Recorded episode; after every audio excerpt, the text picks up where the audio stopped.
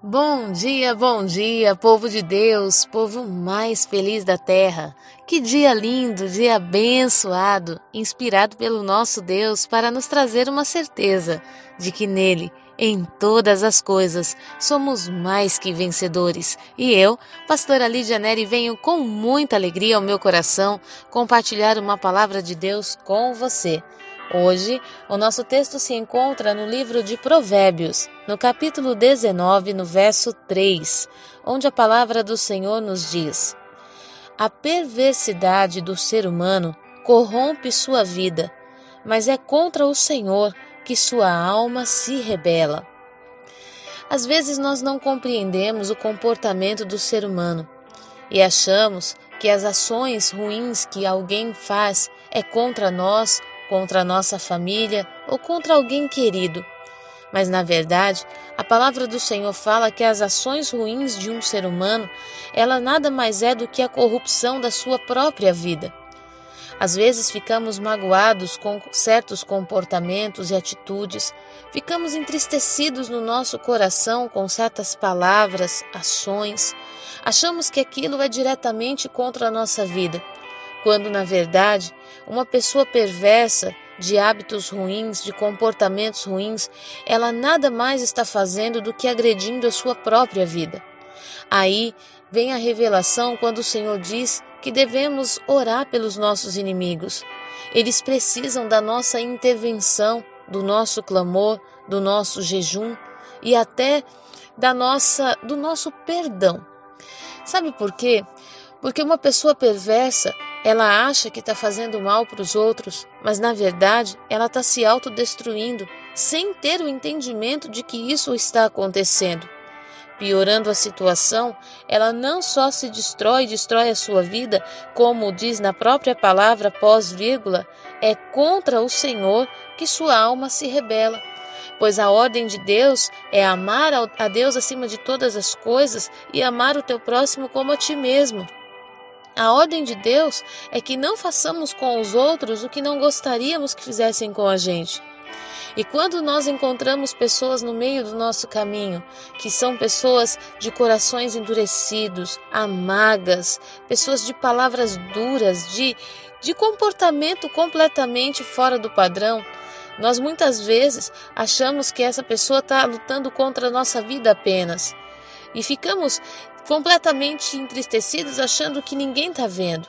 Mas na verdade, todo ataque que é feito contra qualquer outro ser humano atinge e agride diretamente ao Senhor. Note, Salomão ele escreve: é contra o Senhor que a sua alma se rebela. Qual é o fim de um rebelde? Qual é o fim de alguém que anda com a vida completamente fora do padrão? E não estou falando de um padrão social, não. Eu estou falando de um padrão moral.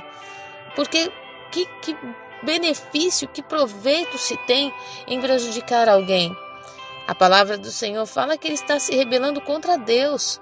Agora, analisando friamente, o que é um rebelde? Qual é o fim de um rebelde? Sabe, por isso nós precisamos entender que orar pelos inimigos é uma missão. Orar para que aqueles que se levantam contra a sua vida encontrem Jesus é uma missão. Existe um versículo na palavra de Deus que fala assim: Que proveito há se amarmos somente os que nos amam? E é verdade. Se nós tivermos uma intercessão ou fizermos um clamor a Deus apenas por aqueles que nos amam e pessoas também que amamos, nós precisamos ser movidos de compaixão, precisamos ser movidos de misericórdia, do amor de Deus. E o amor de Deus revela que Deus não tem prazer na morte do ímpio. Às vezes, achamos que o ímpio é aquele que está lá fora, que ainda não reconheceu Jesus como Senhor e Salvador. Mas ímpio é aquele que decidiu ter uma vida má, ter comportamentos ruins, independente de estar na igreja ou não.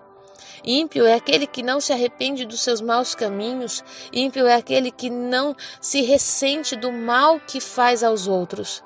Hoje, eu quero convidar você a ser igreja. Eu quero convidar você a cativar no teu coração os mesmos sentimentos que há no coração de Cristo Jesus.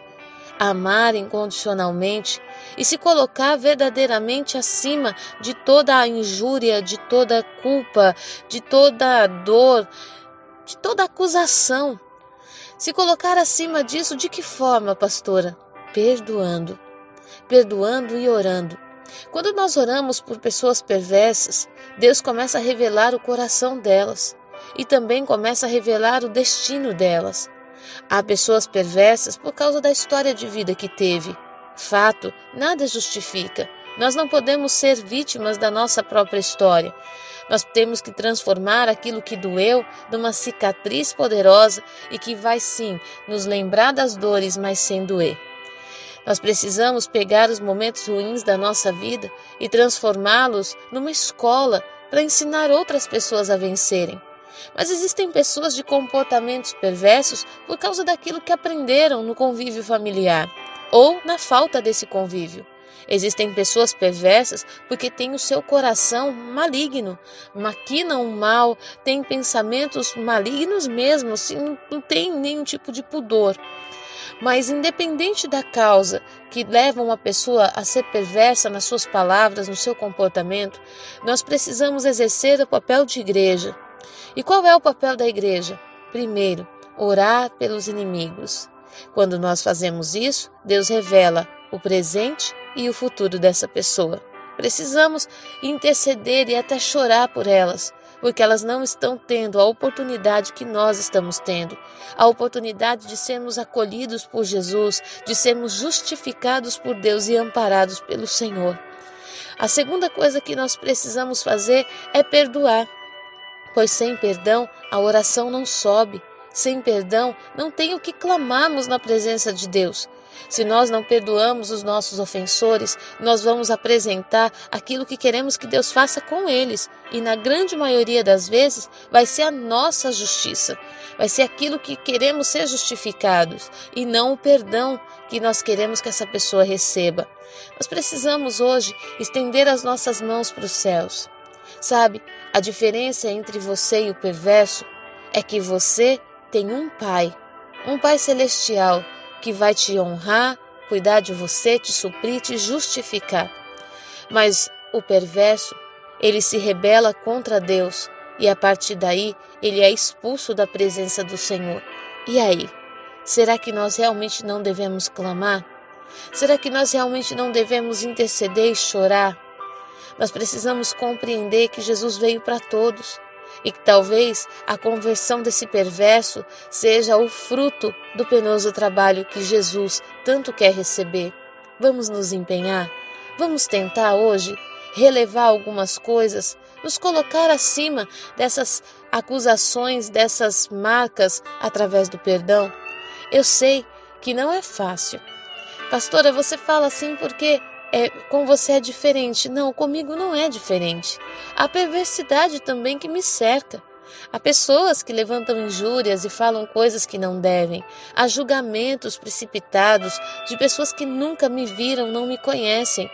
Eu posso deixar isso entrar em meu coração e me tornar uma pessoa amarga, mas eu posso orar por eles para que um dia eles reconheçam sua falha. Nós podemos sim ser igreja no mundo perverso. Nós podemos sim ser igreja num, num mundo onde as pessoas têm buscado a sua própria vontade. Eu sei que Deus será contigo nesse dia para te ajudar a olhar as coisas numa ótica diferente, a olhar as pessoas numa ótica diferente. Eu sei que Deus está te fortalecendo nesse dia e colocando em você não só a força, mas também o renovo para que você possa enxergar as coisas pela ótica de Deus. A palavra do Senhor diz que se os meus olhos forem bons, todo o meu corpo será iluminado. Ou seja, não vai haver trevas, não vai haver confusão, não vai haver engano. Não permita que a perversidade dos outros corrompa a sua essência. Não permita que, pelo fato de você um dia ter confiado em alguém que te frustrou, que te traiu, faça com que você desconfie de todo mundo. Não, não carregue esse tipo de marca. Abra mão dessa bagagem. Abra mão dessas, dessas situações que têm tentado corromper a tua essência, o teu caráter, o teu, o teu amor pelas pessoas e pela vida. Deixe Deus mover as coisas em você hoje de um jeito diferente. Abra o teu coração para que o Senhor te encontre e movendo você segundo a presença dele, você possa encontrar pessoas transformáveis, pessoas que são curáveis, pessoas que possam sim receber a salvação. Eu abençoo sua vida, o seu dia. Eu abençoo a sua família. Em nome de Jesus Cristo, eu declaro que esse dia é um dia de vitórias. É um dia onde você vai poder se olhar no espelho e dizer: O Senhor é por mim. Quem será contra mim? O Senhor é o meu pastor e certamente não me faltará. Que hoje seja um dia que você se olhe no espelho e se alegre pelo Pai de amor que você tem, pela presença doce do Espírito Santo que te justifica, que te consola, que te ampara. A presença doce do Espírito Santo que diz: Eu estou aqui, eu sou contigo. Não desista, não deixe essa frustração te roubar. Sabe uma outra coisa que eu quero falar para nós encerrarmos essa, esse devocional? Eu preciso dizer para você: não se afaste de Deus por causa de pessoas. Não se afaste de Deus por causa de palavras de homens. Deus não tem culpa de forma alguma daquilo que outras pessoas tenham cometido contra você. Pastora, mas foi um pastor. Ei, mas o pastor é homem.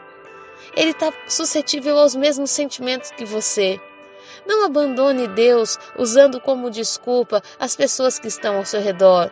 A falta de referência em pessoas. Deus é soberano e te ama incondicionalmente. Ele te ama tanto que foi capaz de contar os seus dias no ventre da sua mãe, que foi capaz de te segurar ali uma massa sem forma e colocar você na mais perfeita forma. Então não deixe Deus por causa da perversidade do homem. Deus é amor, ele é soberano e Senhor da nossa vida. Deixa Ele te demonstrar o amor que você precisa conhecer, a soberania que cuida de nós com detalhes e essa fidelidade que é incomparável. Eu abençoo a sua vida nesse dia em nome de Jesus. Que o nosso Deus te preencha com toda alegria e com toda paz. Que Deus te abençoe em nome de Jesus. Fique na paz.